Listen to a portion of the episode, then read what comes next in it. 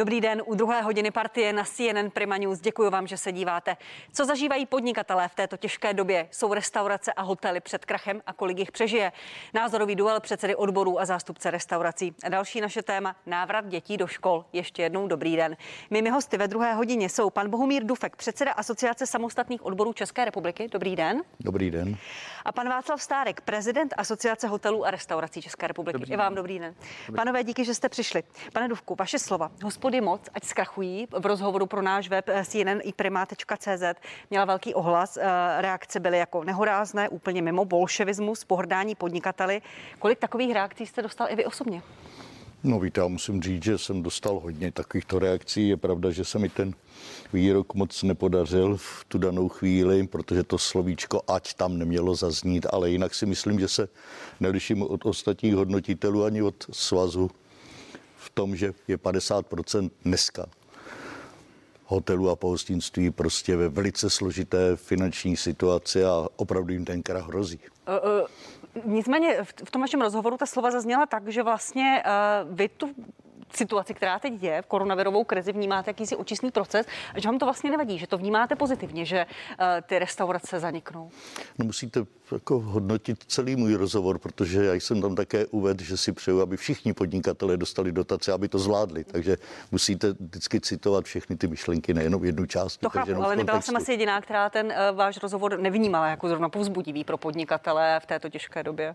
To je sice možné, ale já jsem vždycky přál a vždycky jsem hovořil o tom, že vždycky prosperita podnikání sebou nese i, řeknu, spokojené zaměstnance, takže je to otázka každého rozhodnutí, kdo si chtěl ten rozhovor přečíst, nebo jestli si přečet různé komentáře různých novinářů, který ten rozhovor celý zkreslili. Na sociálních sítích eh, se objevily výzvy, aby vás restaurace neobsluhovaly, dokonce i výlepy na, na restauracích. Nebojíte se, pokud to trochu zlepší, zlehčím, že vám už nenalejí, že vám nikde neuvaří?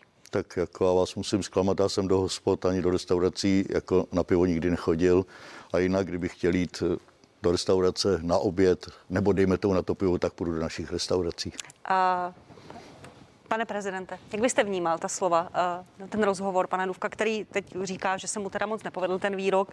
Jakou to mělo eh, reakci, jaký to mělo ohlas? Eh, tak já asi patřím stejně jako mnoho provozovatelů hotelů a restaurací k té skupině, která se domnívá, že to bylo naprosto skandální prohlášení. Je velmi nešťastné, že zaznívá z úst někoho, kdo zastupuje odbory nebo funkcionáře odborového.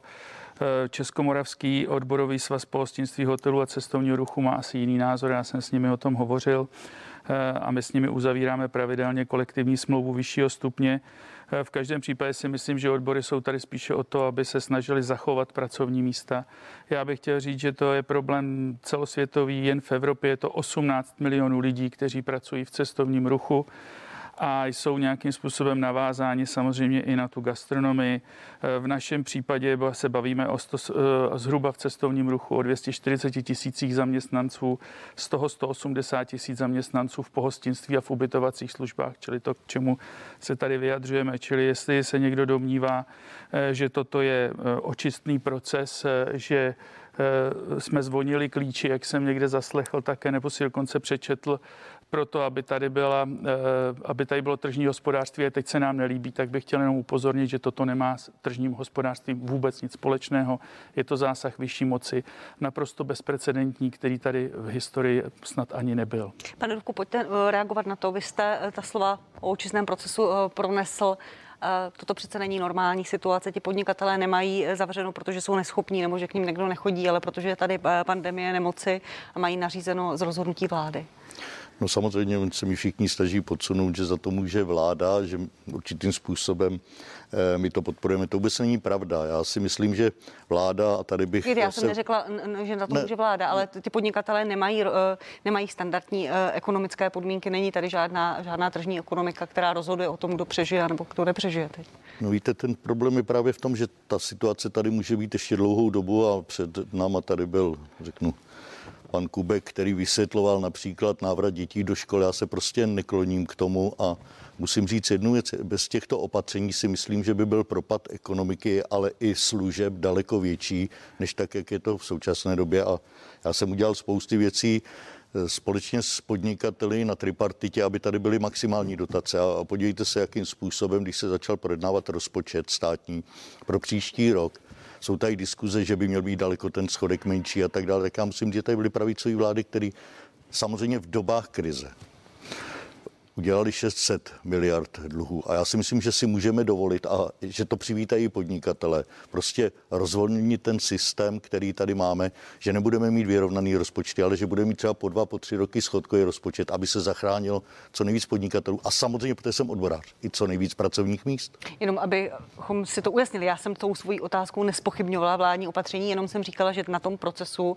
se přece nezdá z ekonomického hlediska nic očistného, protože to není standardní ekonomická situace. Víte, ale my žijeme v realitě a tady prostě ta situace, a to udává i z vás, že 50% už dneska jich je v problémech. A teď je otázka, jak bude ta dlouhá doba, aby se, řeknu, těch problémů dokázali ty podnikatele zbavit. Proto já jsem tam v tom rozhovoru uvedl, že 50, eh, řeknu, procent organizací je na tom prostě bídně a že samozřejmě přeju dotace všem, a už to nechci opakovat, protože ať si každý teda přečte ten rozhovor, protože mě na druhé straně vadí, že spousta výroků mých je zkreslována, ale já se tomu nedivím, takový je normální systém naší společnosti. A pojďme se bavit, co uděláme pro to, až se ta situace prostě rozvolní, protože někteří si nedokážou prostě pomoct sami, pokud nedostanou státní dotace. A mě třeba například mrzí, že dotace pro hotely můžou být jedině po registraci řeknu, klasifikace, kterou dělá tady podnikatelský svaz a že dokonce i ty nejlepší hotely musí zaplatit, pokud nejsou v jejich svazu,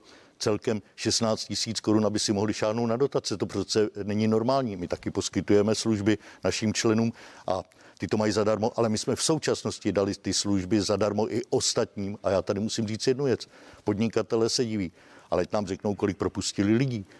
To všechno, řeknu, souvisí se vším. Vždycky máte něco za něco. A tady v tom případě podnikatele se někteří, podotýkám někteří, aby se jich všichni nechytali za slovo, ke svým zaměstnancům nechovali slušně.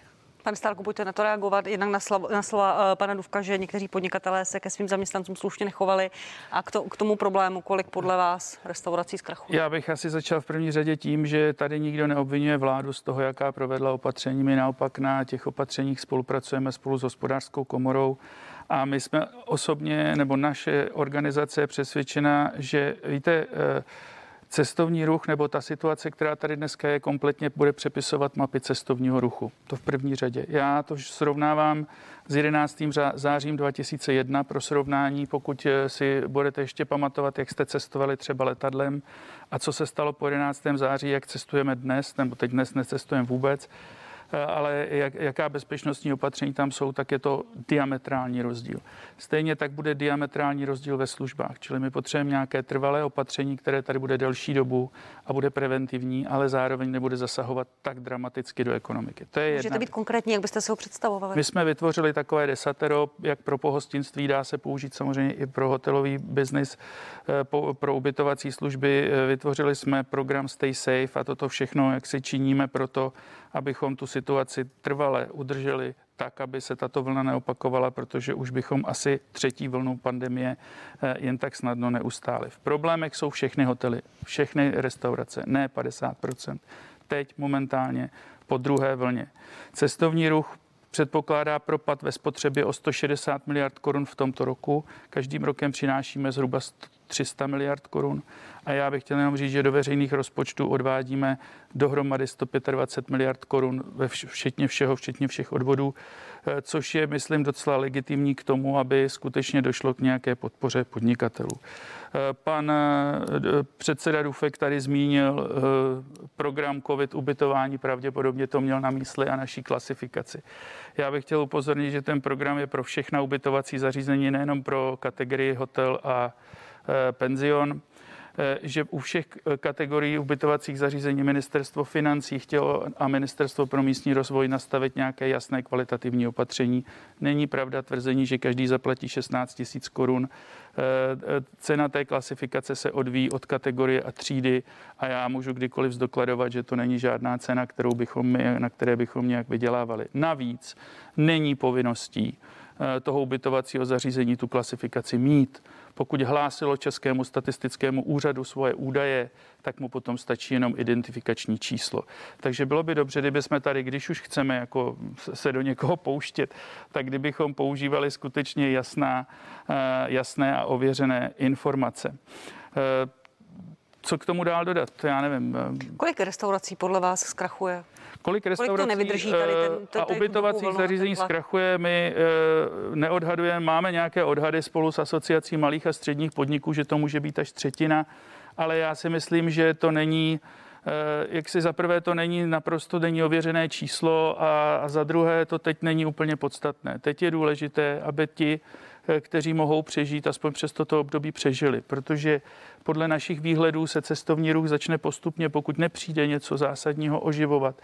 Ten zahraniční cestovní ruch pravděpodobně někdy v druhém čtvrtletí eh, příštího roku. Ten domácí cestovní ruch uvidíme, jaké budou teď eh, například nastaveny standardy pro lyžařská střediska a podobně, ale mohlo by se začít vracet už postupně v lednu ale na úroveň roku 2019 se velmi pravděpodobně podle odhadu STR Global, které máme k dispozici a NTG report, který nám dává Evropská naše konfederace Hotrek, dostaneme někdy v roce 2023, možná 2024. Takže to je zhruba to, jak se bude situace vyvíjet. A e, my samozřejmě víme, že za všemi těmi podniky jsou podnikatelé, jejich rodiny, jejich majetky a pak množství zaměstnanců, které už jsem tady zmínil, e, jenom jako u nás je to nějakých 180 tisíc ubytovacích a stravovacích zařízení. E, takže to není jenom příběh o tom, že zkrachuje ten, kdo je špatný, to je příběh o práci pro lidi, to je příběh životní mnoha rodin v této zemi a je to hlavně také velký příběh mimo jiné Prahy, protože Praha dělala 60% cestovního ruchu v České republice a z toho 80% zhruba byli zahraniční turisté. Pane Duvku, když posloucháte pana Stárka, který mluví za podnikatele v této oblasti, nebyla ten rozhovor přece jenom necitlivý? Tak já si myslím, že jsem upozornil na velice problematickou situaci v těchto službách a já si myslím, že bychom jenom takový konstatování, co bude nebo nebude. Já vůbec nesouhlasím s panem Stárkem, že prostě někdo bude muset na lyžařský zájezd prostě v lednu. Já si myslím, že ta doba prostě není takto nastavená a musím říct jednu věc. Čím dřív rozvolníme, tím větší to bude mít znova dopad do ekonomiky. Já jsem prostě o tom přesvědčen a můžou mi tady podnikatele říkat, co chtějí. Já si myslím, že nebylo šťastné i otevřít republiku takovýmhle způsobem, protože spousta věcí, která dneska... Jak, myslíte, zahraniční... jak to myslíte otevřít republiku? Otevřít hranice nebo? Ne, no samozřejmě k, k rekreaci přes léto, já si myslím, že to nemělo být takto uděláno. Já jsem přesvědčen, že nebylo potřeba ani zavírat restaurace. Já jsem navrhoval jak na jednáních že by se měla pustit závodní stravování prostě přes poledne. Nikdo mě nevyslyšel, chtěl jsem školy v přírodě, který by měly velký multiplikační efekt, hlavně rozdělení opravdu Eh, toho, toho, těch finančních prostředků z podnikání. Oni vždycky podnikatelé jenom vypráví o tom, co by se mělo nebo nemělo, ale nikdy si nejsou schopni sednout s náma, aby jsme to vyhodnotili společně, protože já souhlasím, že podnikatelé to vidí z jedné strany, já to vidím prostě z druhé strany. Vy tady mluvíte o tom, jako kdybyste byli největší samaritáni a zaměstnávali jste zaměstnance. Já vám musím říct, že spousta podnikatelů a spousta, řeknu, osob samostatně výdělečně činných neměli v tu chvíli jinou možnost, než ty, než ty lidi propustit. A já jsem jim musel říct, otevřeně, měli jste smlouvu jenom na provedení práce, neměli jste řádnou pracovní smlouvu, tak jste s tím museli počítat protože ta doba je prostě nekompromisní a tvrdá. A ještě nejsme schopni ani všichni vyhodnotit, jakým způsobem eh, se to tady bude chovat. A říkat o tom, že někdy ve druhém kvartále nebo příští rok se to zmátoří, já o tom prostě přesvědčený nejsem. A tady v tom případě bych si přál, aby vláda přehodnotila systém dotací. Chtěl bych si s podnikateli na to sednout, aby jsme pomohli prostě udržet ty pracovní místa. A protože jsem to řekl, řeknu možná, možná v tu chvíli a v nevhodnou chvíli řeknu tak to nešťastně, tak eh, možná jsem ten, co na jeho hlavu to všechno padá, ale věřte mi jednu věc, že kdyby jsme se vzájemně poslouchali, bylo by to daleko lepší. Já si samozřejmě přeju, aby byli všichni spokojení, ale momentálně ta doba je taková, že být všichni spokojení nemůžeme. A prostě tady část podnikatelského sektoru bude mít velký problémy. Nebudu říkat teda, že zkrachuje, aby se, se to někoho nedotklo, ale řeknu, bude mít velký existenční problémy a pokud se nedomluví politici mezi sebou a nezmění ty programy, které jsou, když to řeknu, připraveny, tak tady bude velký, velký malér. Pane Stárku, pojďte reagovat. Vy jste si eh, zhluboka, velmi zhluboka povzdechl. tak já jsem si povzdechl na dohodu o provedení práce nebo o dohodářích, jak taky už se zmínil pan Dufek několikrát a opakovaně. Já si myslím, že to je zase další příklad eh, toho, jak se tady prostě manipuluje s informacemi. Stejně jako zemědělství, tak i pohostinství je samozřejmě postaveno na sezónním, na sezónních pracích, takže je logické, že například brigádníci mají dohody o provedení práce. Eh, pokud tady někdo naráží opět na nějakou šedou zónu v, jako v, v pohostinství, tak bych rád upozornil, že v době, kdy jsme my jako první vstoupili do elektronické evidence tržeb mimochodem, tak v té době eh, úroveň šedé ekonomiky, to bylo v roce tuším 2015, 2016 to začalo platit, eh, byla šedá zóna odhadovaná Českým statistickým úřadem v České republice na 14% Z toho to bylo úplně stejné číslo jako v Německu v té době. A mimochodem, Eh, náš obor stál někde na čtvrtém místě až po stavebnictví, zemědělství a dalších oborech. Takže prosím, už tady nepoužíváme tyto jako snahy eh, eh, ukazovat, jaký jsou osoby samostatně výdělečně činný a drobní podnikatelé, jak si nakloněni nějakému špatnému zacházení ze zaměstnanci. Je to naprostý nesmysl. My znovu opakuju, jednáme s odbory našimi, které zastupují ten náš obor což je, což je Českomoravský odborový svaz pohostinství, hotelu a cestovního ruchu. Kdykoliv můžeme na to téma, pokud nás někdo vyzve, si sednout a diskutovat. Nikdo tady přeci nespochybňuje, zda tato opatření mají být a jak dlouho mají trvat. Já jsem nic takového neřekl a opět je podsouváno něco, co není pravda. Vláda mimochodem v té době, kterou pan, eh, eh, pan Dufek teď jako kritizuje, eh, tak udělala maximum v první vlně rychlým zákrokem. Pak hold jsme si všichni mysleli, že jak si je všechno za námi a celá republika. Nevšiml jsem si, že by v té době někdo z vás například říkal, teď to neotvírejte, je příliš brzy.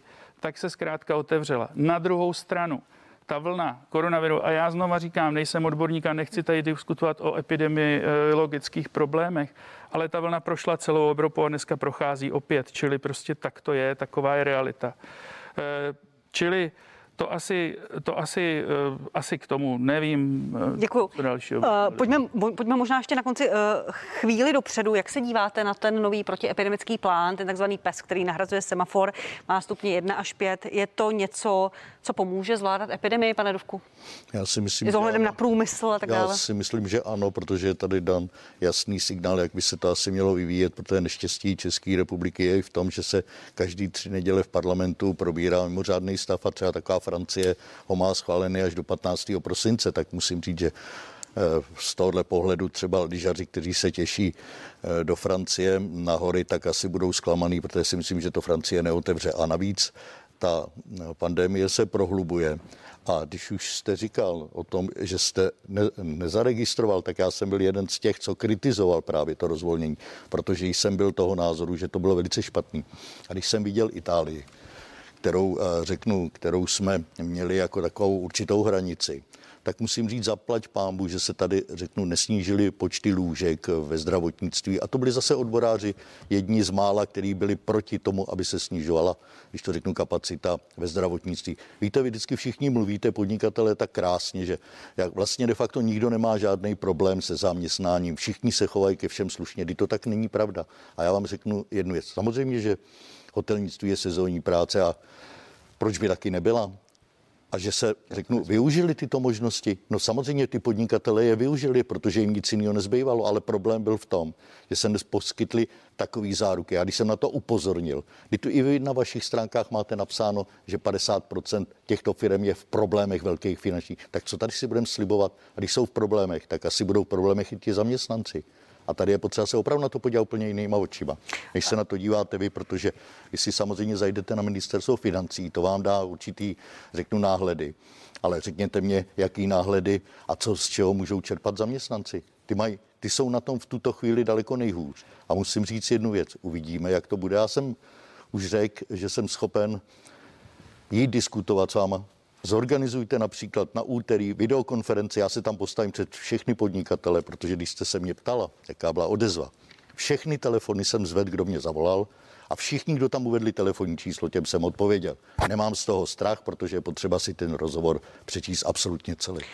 Pane Stark, možná ještě, jestli chcete reagovat a potom k systému proti epidemických opatření. Určitě. Já v první řadě chci říct, v první řadě chci říct jenom to, že tady jako nehovoříme o tom, že by v lednu měli začít nějaké zájezdy na hory, ale v každém hmm. případě, pokud to umožní epidemiologická situace, tak dneska není problém si myslím v tom, aby lidé třeba na jeden den vyrazili na lyžování. Ono také jako ta situace není udržitelná, není udržitelná stále.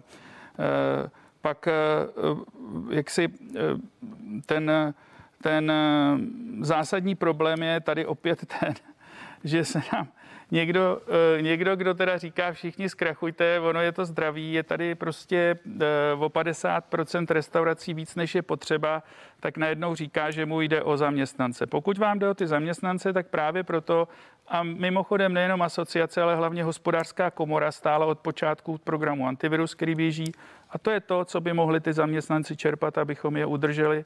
A nyní u programu Kurzarbeit, eh, ke kterému máme samozřejmě výhrady a uvidíme, jak to dopadne v, v poslanecké, eh, jak to dopadne v poslanecké sněmovně. Právě proto chceme, a není to tak, že bychom si zašli na ministerstvo, ale snažíme se vysvětlit, že ten nejvíce postižený obor, který vy v podstatě eh, jste svým rozhovorem poslal jaksi do, do bankrotu s tím, že to je naprosto v pořádku, eh, tak eh, jak tomu, těmto, tomuto oboru pomoci. A teď nemluvím jenom o restauracích, teď mluvím o službách všeobecně. Protože jestli na, čem, na něčem postavené jsou na něčem postaveny tyto tato opatření, tak jsou právě na službách. To je, ten, to je ta oblast, kterou, která se momentálně Eh, nejvíce reguluje. Eh, čili eh, já se shodnu samozřejmě s vámi na tom, že je potřeba, aby stát těm podnikatelům a těm zaměstnancům, kteří se dostali do této situace ne vlastní vinou, aby jim samozřejmě pomohl. A ty programy, které tady dosud jsou, pokud bude ještě znovu zprovozněn COVID ubytování, tak si myslím, že jsou jasné, jsou v pořádku a my jsme rádi, že se k ním takto vláda postavila. Rozhodně se nedomníváme, že to, co teď probíhá, je e, jako zbytečné a že ta opatření jsou jako mm, e, nejsou, nejsou by, by neměla vůbec jaksi být e, zavedena, ale na druhou stranu říkáme, pokud tato opatření existují, pak je potřeba podpořit ty, kterých se bytostně dotknou a kteří tuto situaci nespůsobí. Ještě velmi krátce, pane Starku, prosím, eh, k tomu novému systému epidemických opatření je podrobován kritice z hospodářské komory, ze svazu obchodu a cestovního ruchu. My jsme... budou, budou podle toho umět podnikatelé v restauratérství a v hotelnictví umět žít? Eh, my jsme, my jsme se touto tabulkou zabývali prakticky od minulé soboty. Předkládali jsme prostřednictvím hospodářské komory několik různých návrhů, které spíše se snažili navrhnout nebo srovnat nějak logičnost eh, těch opatření, která logiku těch opatření, která tady jsou. Ehm, v první řadě je dobře, že něco takového existuje a podnikatelé, lidé, všichni občané vědí, co bude následovat v určitém pásmu. Ehm, druhá věc je ale ta, že jsou tam věci, které nejsou úplně logické. Například zatímco na kulturních akcích může být až tisíc lidí, tak na, dejme tomu, konferenci jich může mít maximálně 100. Čili to jsou takové poměry, přitom setup těch akcí je naprosto hmm. stejný, rozestupy, roušky a tak dále. Čili uh, my si některé dom... nelegučnosti v těch detailech, které... A my se domníváme taky, že veřejnost, když si tuto tabulku prohlédne, tak zjistí, že už od nula rizika, od 0 do 20 je první stupeň, kdy už se začínají některé služby omezovat. Z toho důvodu si myslíme, že by bylo dobře mít trvalá opatření. Eh, tady byla zmíněna Francie. Eh, samozřejmě ve Švýcarsku platí to opatření od počátku března loňského roku, eh, tohoto roku, platí až dosud.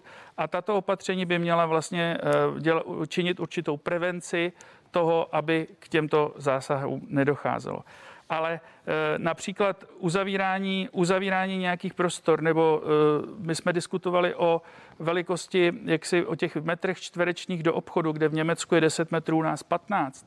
Eh, nedává úplně smysl, protože my budeme jenom vytvářet fronty těch lidí, kteří budou čekat venku a situaci budeme jenom zhoršovat. Pane, Podobný, jenom krátká reakce, poprosím vás. Ano. Já nevím, proč mě tady osočujete, že jsem poslal 50% firm do bankrotu, protože kdyby to byla pravda, tak byste musel také říct, že jsem v tom rozhovoru řekl, že přeju všem podnikatelům a osobám samostatně výdělečně činným, aby si šáhli na dotace a aby to zvládli. Takže tady nemačte národ, protože vy si myslíte, že všechno musí být podle vás. Ne, to je přesně klasický důvod, spochybňujete úplně všechno, protože si ne. myslíte, že všechno víte. Ne, Není to já... tak. Já bych vzal v potaz aspoň nějaké opatření. Vy budete neustále jako kursarbeit spochybňovat všechno a pak nebudeme mít nic. Eh, já, já bych řekl, že je spíš eh, důležité, abyste se vyjadřoval k věcem možná, kterým rozumíte, protože skutečně eh, v oblasti pohostinství to asi tak úplně vaše parketa není pane předsedo. Takže jestliže vy řeknete například, že má stát jídlo 100 korun podle vašeho názoru,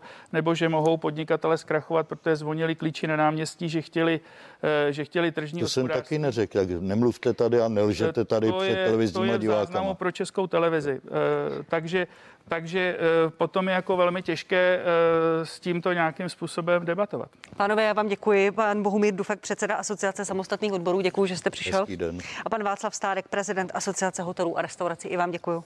Děkuji za pozvání, hezký den. A, py, a my po malé pauze za chvíli pokračujeme, budeme se věnovat návratu dětí do škol. Ve středu se vracejí nejmladší školáci.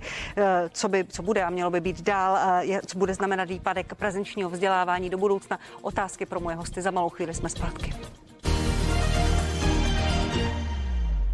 Ještě jednou krásné nedělní odpoledne, vítejte u partie. Ve středu se do lavic vrátí první skupinka dětí, těch nejmenších, prvňáci a druháci. Je to dobře a jak se školy dívají na nový protiepidemický plán. Mými dalšími hosty v druhé hodině jsou paní Kateřina Valchová, místo předsedkyně školského výboru z ČSSD a bývalá ministrině školství. Dobrý den. Dobrý den. A do Plzně zdravím pana Martina Baxu, člena školského výboru a místo předsedu občanské demokratické strany. Dobrý den. Dobrý den z Plzně. A po Skypeu pan Michal Černý, prezident Asociace ředitelů základních škol. Dobrý den, pane řediteli. Dobrý den. Pane, pane řediteli Černý, začnu u vás. Jak se školy dívají eh, na návrat dětí do, eh, do, do lavic, na prvňáčků a druháčků? Jaké máte reakce na návrat od učitelů i rodičů? Tak eh, na ty prvňáčky a druháčky tam jednoznačně si myslíme, že to je opravdu velice správný krok, protože ta výuka těchto těch malých dětí byla, je v té distanční formě velmi problematická. Co se týče pak návratu dalších dětí, tak samozřejmě tam už se to trošičku dělí, protože část učitelů má určité obavy z nějakých zdravotních rizik, část rodičů má obavy za A ze zdravotních rizik, za B z nošení roušky, takže tam už je to takové složitější, ale u těch malých dětí tam jednoznačně eh, to vítáme a těšíme se na to. A od rodičů prvňáčku a druháčku nemáte eh, nějaké obávané reakce z toho, že nechtějí děti dát do škol, že se bojí, jak to bude, že se bojí nákazy, že se možná bojí těch hygienických opatření a roušek při hodinách? Ano, část rodičů samozřejmě takto reaguje. Není to teda nějaká významná část, ale zase není úplně nevýznamná.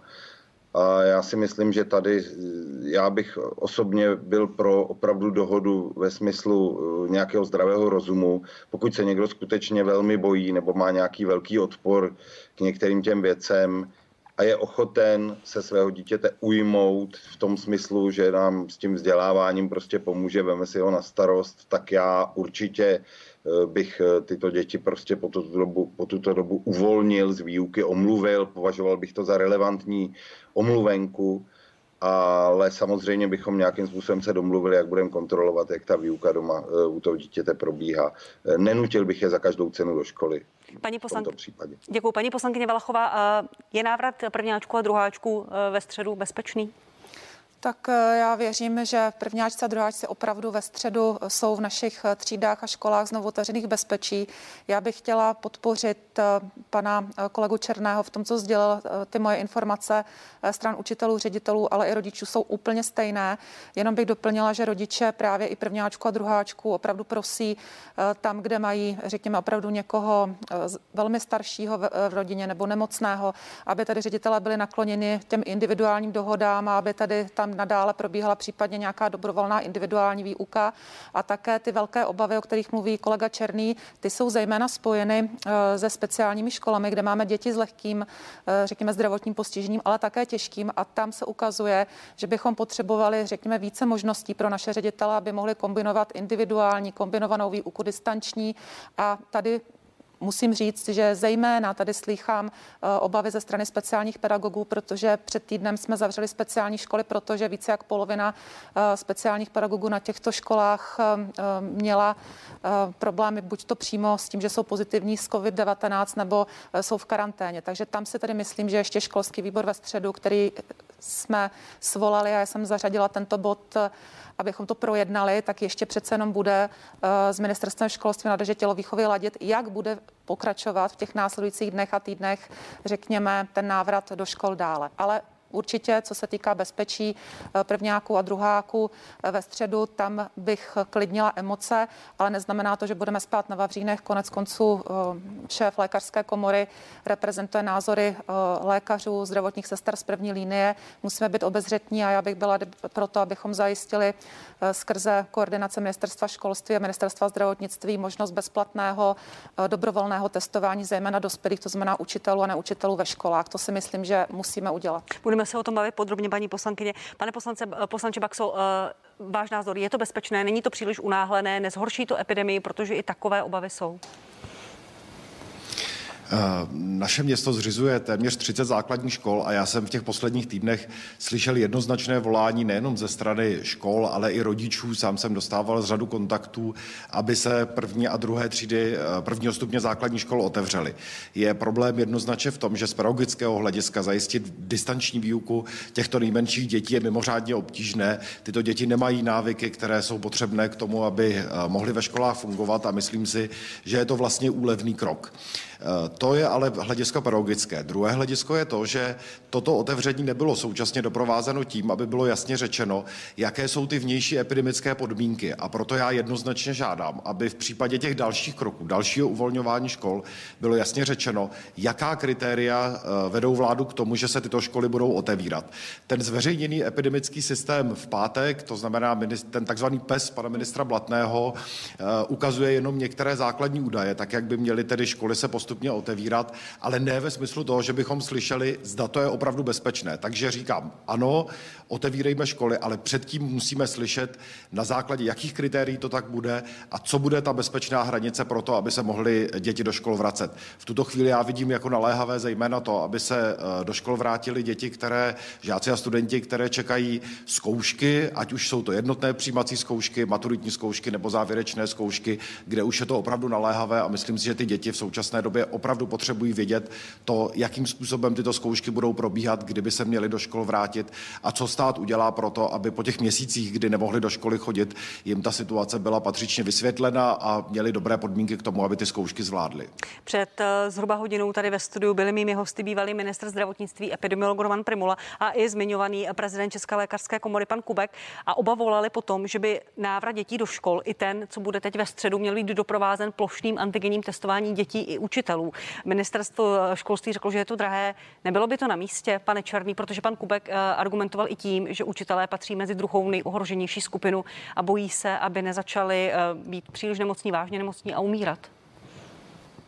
Já vnímám tady vysloveně uh, absolutní rozpolcenost pedagogické veřejnosti. Zhruba polovička učitelů především ti, kteří se cítí ohrožení, by byli určitě pro toto plošné testování jak učitelů, tak žáků.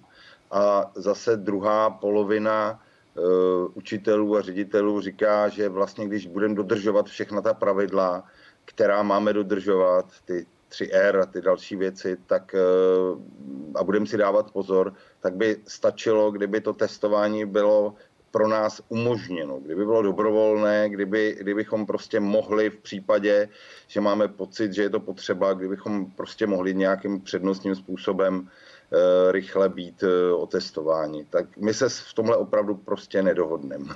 A, a testování dětí, pane řediteli, protože děti často bývají bezpříznakové, nejsou nemocné, ale jsou to takzvanými, jsou to ty driveři to, té epidemie, kteří mohou potom nakazit učitele, nakazit babičku, a... rodiče a tak dále tak ty testovat nebo? Ano, to máte pravdu. To máte pravdu, ale tady se bavíme o dvou věcech. Testování učitelů a testování žáků. A e, pokud bychom testovali jenom učitele, tak tam celá ta skupina žáků vlastně jakoby z toho vypadla. A pokud bychom chtěli testovat ty žáky, tak samozřejmě je tady určitá skupina rodičů, kteří úplně nevidí rádi, že jejich děti budou testovány, i když si nemyslím, že to je úplně racionální přístup, tak eh, nemůžu dělat, že tady ta skupina není. Takže si myslím, že tady by mohly nastat nějaké problémy s tím. Ale jinak já jsem hlavně velmi rád, že se o tom mluví, že konečně se říká nahlas, že ti učitelé v této situaci jsou ohroženou skupinou a že naše zdraví někoho zajímá. To jsme samozřejmě rádi úplně všichni. Eh, vy jste popsali, jak jsou na tom učitelé, že jsou rozpolceni v tom názoru. Váš názor je jaký? Testoval byste plošně nebo ne, pane řediteli? No já, oso- já osobně Eh, bych byl pro to dobrovolné testování, ale spousta mých kolegů mě teď proklíná, protože vím, že spousta kolegů, kterých si vážím, by pro to plošné testování bylo. Paní poslankyně Valachová, stejná otázka na vás. Byla byste pro plošné testování, které například eh, Roman Primula označil za nutnost, pokud ten návrat do škol má být bezpečný? Tak eh, v případě těch prvňáčků a druháčků se skutečně domnívám, že by nám stačilo to příštího týdne nastavit to dobrovolné, bezplatné, pravidelné testování našich učitelů a učitelek a současně připravit velmi dobře. A skutečně je nutné komunikovat eh, nejenom s učiteli, ale samozřejmě s rodiči, epidemiologi a lékaři, jakým způsobem bychom mohli eh, z hlediska bezpečnosti dětí eh, při tom následném postupu, postupném návratu dalších a dalších dětí do škol, tak jak bychom mohli děti také testovat, protože na jednu stranu je potřeba si vzít příklad ze Slovenska, kdy i při tom plošném testování, které například profesor Primula doporučovali pro Českou Českou republiku byly děti do deseti let vyloučeny z tohoto testování. Eh, tady se samozřejmě určitě ukazuje, že právě u těch nejmenších dětí se zohlednilo, řekněme, nějaké psychosomatické, psychologické hledisko, eh, které musíme u těch dětí eh, zohlednit. Nicméně u těch dalších ročníků, pokud bychom nějak, řekněme, rychleji další statisíce a statisíce dětí nastupovali do škol, tak tam už trošku si myslím, že ty pravidla 3R, roušky, ruce rozestupy, tak jako to mluvil kolega Černý, každý, když, kdo byl někdy na škole, ví, že nesmysl eh, to dodržet, tak tam si myslím například výměnou za to, abychom u těch eh, dětí například na základní škole na druhém stupni nemuseli vždy vyžadovat roušky a podobně, eh, tak myslím si, že výměnou komunikací, pečlivou přípravou, vysvětlením, možnostmi mezi učiteli, rodiči a studenty a žáky, tak si myslím, že ty testy by měly být umožněny. A podotýkám, že například Kanada poslední dva měsíce jde touto cestou a má velmi dobré výsledky ale není možné samozřejmě zavalat, zavalat někde tady ze Strakovky, teď testujeme všechny děti. E, to nejde, musíme samozřejmě toto připravit, ale jak říkám, pro ten příští týden bezplatné, dobrovolné e, testování učitelů a samozřejmě velmi dobře připravit, jak ten systém bude fungovat dál. Řekněme, máme ještě na to Eh, minimálně podle mého soudu dva týdny,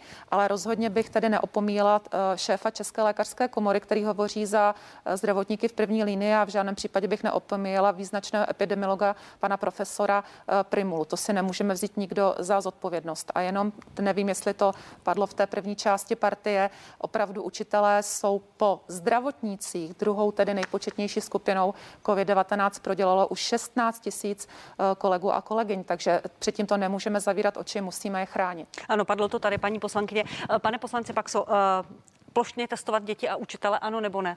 Pomohlo by to? Eh, já si dovolím jenom jeden krátký komentář k tomu, co jsme eh, tady říkali o ochraně učitelů. Eh, naše město třeba pořídilo pro všechny učitele i nepedagogické pracovníky v mateřských a základních školách speciální ochranné roušky, které umožňují na straně jedné, aby mohli dobře učit a na straně druhé, aby je bezpečně chránili proti případné nákaze v těchto třídách. Ale pokud pan profesor Primula říkal, že by naléhavě doporučoval plošné testování, tak já se teda musím proti tomu zásadně ohradit, protože on byl až do nedávna členem vlády, která není schopna zajistit zajistit ani podstatně početně jednodušší věc, jako je plošné testování seniorů a zaměstnanců v pobytových zařízeních sociálních služeb. Já jsem si ho tady minulý 14 dní jako primátor Plzně vyzkoušel, kdy byl vydán vládní rozkaz, že se musí provést toto testování. A vedle toho ale nebyly k tomu vydány žádné prováděcí předpisy. Trvalo dlouho, než se vůbec zjistilo, jakým způsobem by to testování mělo být provedeno. Prostě panoval v tom naprostý chaos. A paní redaktorko, pokud my mluvíme o, nebo pan profesor Primula mluví o plošném testování žáků v České republice, tak musíme říct to číslo. Je to necelých 1,5 milionu, což je číslo žáků základních a středních škol dohromady. Tak si myslím, že pokud tato země, pokud tato vláda Andreje Babiše není schopná zajistit tak jednoduchou věc proti tomu, jako je testování v pobytových zařízeních sociálních služeb, pak nevím, jak by to mělo jít u těch žáků. Ale k té otázce samotné. Studie ze zahraničí eh, jsou v tomto ohledu různorodé, některé ukazují, že opravdu by bylo to testování zapotřebí, jiné se tomu brání. Zkušenost z východní Asie, ze zemí jako je Tajvan nebo Jižní Korea, hovoří trošku jinak. Tam mluví o tom, že je zapotřebí opravdu důsledně testovat a trasovat ve všech populacích tak, aby byl i každý jednotlivý případ nákazy nebo potenciální nákazy odhalen. Pokud by tento systém, systém trasování a testování fungoval důsledně i v úrovni prvního stupně základní škol, druhého stupně základní škol, v případě otevření i střední škol, tak si myslím, že jsme schopni velmi účinně šíření covidu bránit. Přece nemůžeme tady teď říkat ústy pana profesora Primuly, aby se zavedlo takto masivní plošné testování, když víme, že stát to schopen zajistit není. A na straně druhé, pokud, se, eh, pokud dospějeme k tomu, že by měly být školy otevřeny, tak je podle mého názoru zapotřebí o to důsledně a o to pečlivěji trasovat a testovat tak, aby, jak už jsem říkal, každý jednotlivý případ byl zachycen. A vedle toho já souhlasím s tím, co už tady zaznělo, že by měla být nabídnuta možnost eh, bezplatného testování učitelům, kteří se logicky cítí ohroženi, kterým my můžeme nějak pomoci, ale to dobrovolné bezplatné testování by jim určitě pomohlo také. Je, jenom pro úplnost a korektnost eh, to plošné testování v domovech, pobytových zařízeních pro seniory schválila až vláda, kde byl ministrem eh, pan Jan Blatný, to je jenom poznámka. Pane řediteli Černý, kolik těch dětí podle vašich údajů a informací se neúčastní toho distančního vzdělávání? Zkrátka, kolik dětí má problém, protože nemá počítač, nemá internet, nemá dostatečně motivované rodiče nebo jakékoliv jiné důvody? Um, já vám úplně přesné číslo neřeknu. Je to o hodně méně, než to bylo na jaře, ale jsou to, je to, myslím si, do 5% dětí, Ale... nebo možná ještě o něco méně. Ale ty děti jsou, bohužel i teď na podzim takové děti jsou. Pane řediteli, kdy vy vidíte nějaký nejzaší možný termín návratu všech žáků a studentů do školy? Jinými slovy, kdy začne být problém, pokud nezačnou děti chodit do školy? Eh, to je složité. Eh, co se týče těch malých dětí, to už jsem jednou řekl, ty první, druhé třídy, tam jsem pro co nejrychlejší návrat do škol, protože tam já ten problém opravdu vidím. U těch starších dětí, tam je velká skupina dětí, které by mohly distančně studovat klidně i několik měsíců a nic hrozného by se nestalo. Byly by tam nějaké Samozřejmě myslím z hlediska toho, že by to byly nějaké fatálné, fatální následky na jejich vzdělávání. Samozřejmě, že příjemné to asi úplně není pro všechny. Ale je tady taky významná skupina dětí, právě o kterých jste mluvila, kde, které mají z nejrůznějších důvodů nějaký problém e, s tou výukou, nechci to nějak jako jednostranně popisovat. A tato skupina dětí samozřejmě eh, čím dál tím víc bude zaostávat za těmi svými spolužáky, kteří jsou na tom lépe a čím dál tím více tyhle nůžky mezi touhletou skupinou a těmi, kteří se dálkově vzdělávají slušně, budou rozevírat. Takže eh, nemyslím si, že by, eh, kdyby to trvalo třeba hypoteticky do konce školního roku, tak já věřím, že tady bude velká skupina dětí, která by se nějakým způsobem prostě vzdělala. Ale zároveň tady bude taky poměrně velká skupina dětí, která na tom potom už by byla opravdu velmi špatně. Já se domnívám, že kdyby, že takový nejzasší, rozumný termín, kdybychom rádi ty děti v těch školách opravdu už viděli, by byl tak leden eh, roku 2021. Paní poslankyně Valachová, vy máte v hlavě nějaký uh, takový termín, za kterým už vidíte, že bude mít v školství uh, ty děti, celá generace školáků problém, pokud se nevrátí do školy? Tak já jsem komunikovala s kolegy z Karlovy univerzity, kteří dělali velmi detailní průzkum, hm, zejména tady u rodičů jak vypadala nebo nevypadala, nebo vypadá, nevypadá distanční vzdělávání, kolik dětí může být vyloučeno. A ku podivu opravdu mm, podle těch jejich zjištění se jedná až o 80 tisíc dětí, což je samozřejmě velký počet.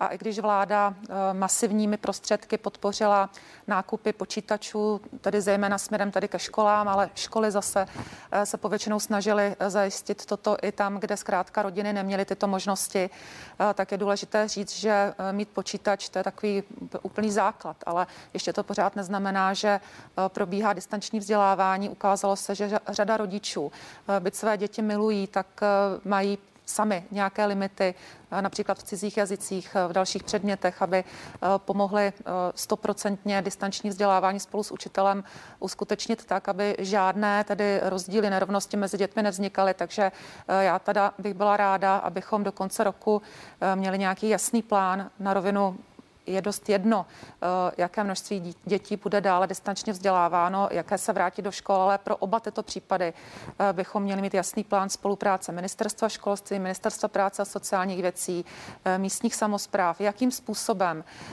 zajistíme to, aby opravdu všechny děti to, co případně zanedbali, mohly dohnat. A tady mám velkou radost z toho, že se hlásí všechny mládežnické organizace, vychovatele ze školních družin. Je tady opravdu velká míra řekněme, nabídek, eh, jak pomoci učitelům a učitelkám ve školách, eh, například v rámci neformálního vzdělávání v odpoledních hodinách, jak zkrátka dětem pomoci, ale chybí z mého pohledu trochu koordinace ze strany Ministerstva školství a tělovýchovy a určitě společně s Martinem Baxou, protože to není o koalici, o opozici, je to o našich dětech, Eh, ty žádné stranické knížky nemají. Budeme ten příští týden žádat po ministerstvu, eh, aby tyto plány představilo a abychom měli jasno, co se bude dít. No a v těch nejbližších týdnech bych si přála, aby se do škol vrátili eh, deváťáci a také ti, co se připravují na maturitu a závěrečné, závěrečné zkoušky, protože si myslím, že tohle je v tuto chvíli ta druhá nejpotřebnější skupina. Jinak to vidím a mám zase od učitelů, rodičů i ředitelů podobné názory zpátky z terénu. Jak řekl kolega Černý, eh, pokud budeme mít všechno pečlivě připraveno a začneme v lednu, tak to zvládneme. Pane poslanče Baxo, stejná otázka na vás. Paní poslankyně zopakovala ty priority, které se shodují i s vašimi návrhy deváťáků a dětí a školáků, kteří mají před sebou důležité zkoušky.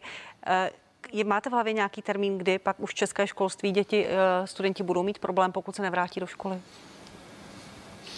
Já si předně myslím, že by se v tuto chvíli neměli ukvapeně říkat nějaké termíny, tak jako byl už tehdy třeba ten slibovaný termín 2. listopadu pro návrat dětí prvního stupně základní škol do, eh, do výuky. Tam je totiž ten problém v tom, že potom to vyvolává u rodičů i žáků, učitelů nereálná očekávání a potom klesá důvěra v to, jakým způsobem vláda rozhoduje. Já mimochodem, když jsem mluvil v tom svém předchozím vstupu o neschopnosti vlády zařídit testování eh, v domovech pro seniory, tak jsem měl na mysli celou zodpovědnost vlády, nikoliv jenom to, eh, jenom pana ministra Primulu. Ale zpátky k vaší otázce. Já jsem přesvědčen o tom, že musí být jasně eh, určen nějaký časový harmonogram, který by měl vycházet z nějakých konkrétních dat o tom, jak se bude vyvíjet epidemická situace.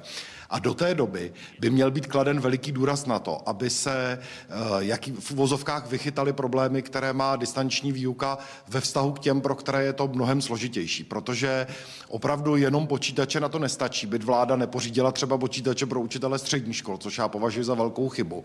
Ale to, že prostě dochází k tomu, že část dětí nejenže není připojena, ale pokud připojeny jsou, tak s tou výukou mají velké problémy. Jeví se tedy jako nejlogičtější, aby se děti co nejdříve všechny do škol vrátily, ale pokud nechceme dávat data, která není možná dodržet a pokud neumíme v tuto chvíli, což já považuji za velikou chybu, predikovat, jaký ten plán bude, tak je zapotřebí se soustředit na to, aby se odstraňovaly problémy v distanční výuce.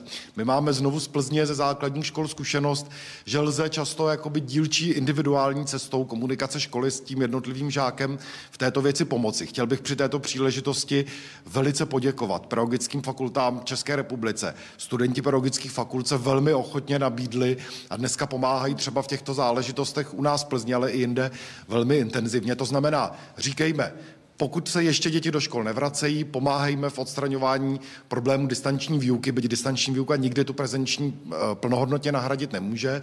A já tlačím na to, aby vláda řekla jasný plán, kdyby se děti do škol mohly vrátit na základě nějakých měřitelných kritérií, nikoliv vystřeho, vystřelovat náhodné datumy, které pak nebudou dodrženy. Ještě máme poslední zhruba tři minuty. Poprosím vás proto o krátkou odpověď. Jak hodnotit děti v této těžké době? Vůbec slovně, striktně známkovat všechny tyto varianty jsou, pane řediteli Černý? Tak tady je potřeba vidět jedna věc. Ehm, slyšíme od eh, pedagogických odborníků, především z fakult teoretiků, že by se mělo v tomto období hodnotit především formativně, což je, dejme tomu, určitý typ slovního hodnocení, což určitě z psychologického, pedagogického hlediska by bylo velmi hezké, velmi dobré. Problém je, že naprostá většina českých pedagogů to neumí a není tak jednoduché. Sem tohle nejsou věci, které se dají naučit za den, za týden a tak dále. Z toho důvodu se domnívám, že se nevyhneme tomu, aby se děti známkovaly. A tudíž eh, je potřeba samozřejmě sebrat nějaké podklady pro to pololetní vysvědčení. A proto je určitě eh, třeba najít nějaké cesty, jak je oznámkovat i v tomto období, nebo připravit si nějaké podklady, na, základě, na základě kterých je budeme moci oznámkovat. Ty školy, které si troufnou na formativní hodnocení, na přechod na formativní hodnocení, nebo už ho provádějí, tak určitě eh, tam to se dá jenom pochválit. Ale nemyslím si, že to bude eh, nějak mnoho škol, protože prostě to formativní hodnocení neumíme a mnozí ani nejsme přesvědčeni vlastně o tom, že, by, že, že vlastně nám, že, že je správné. Spousta učitelů si myslí, že ty známky se svojí jakousi e, funkcí vnější motivace e, vlastně jsou důležité. Proto nevidím tohle jako, jako něco, co by se dalo prosadit. Paní Proto určitě jsem pro známky. Omlouvám se, už tu mluvím. Děkuji, děkuji, paní poslankyně. Poprosím vás o, o dvě věty k této, k této záležitosti známkovat. Tak já doplním to, že řada učitelů učitelek sice známkuje, ale dává třeba eh, více možností pro zvládnutí eh, různých eh, testů. To znamená, když se to nepovede, tak je další pokus, nezapisuje se někde ta horší známka, nebo dávají různé váhy různému ověřování znalostí. Takže já si myslím, že naši učitelé a učitelky si s tím dokázali poradit poměrně dobře, tak aby děti nestresovaly a zároveň měli na základě čeho hodnotit hodnotit a já, protože si myslím, že tady nejsme, aby jsme dělali kritiku pro kritiku a hráli si na koalice a opozici, tak jenom chci říct, že jsme nazromáždili za poslední 14 dní řadu informací z terénu, z té první linie, učitelské první linie od ředitelů, rodičů a tak dále. A budeme se obracet s výzvou na pana ministra, aby bylo jasné, co všechno je potřeba uh, dopracovat během toho příštího týdne, tak abychom byli všichni v pohodě a věřím, že ministerstvo do konce listopadu předloží novelu školského zákona do sněmovny, která naladí to, co ještě naladěno není. Pane Baxo, já vás poprosím už jenom o jednu odpověď, o jednu jednovětnou odpověď. Eh, já jsem si jistý tím, že ať učitelé hodnotí sumativně nebo formativně, takže budou hodnotit s přihlédnutím k tomu, jaké byly těžké okolnosti současného vzdělávání a věřím tomu, že eh, to hodnocení bude probíhat férově a tak, aby ty děti vlastně mohly mít příležitost hodnotit to, co se jim podařilo během prvního pololetí zvládnout. Děkuji vám všem, že jste byli hosty partie Kateřina Valachová, poslankyně ČSSD, Martin Baxa, poslanec za ODS a pan Michal Černý, prezident Asociace ředitelů základních škol. Naschledanou. Zdravím všechny učitele, především do mateřských škol, které stále fungují. Hezký zbytek neděle. A vy, milí diváci, mějte se hezky, přeji vám hezký zbytek neděle a budu se na vás těšit opět za týden na první asi jeden Prima News v 11 hodin.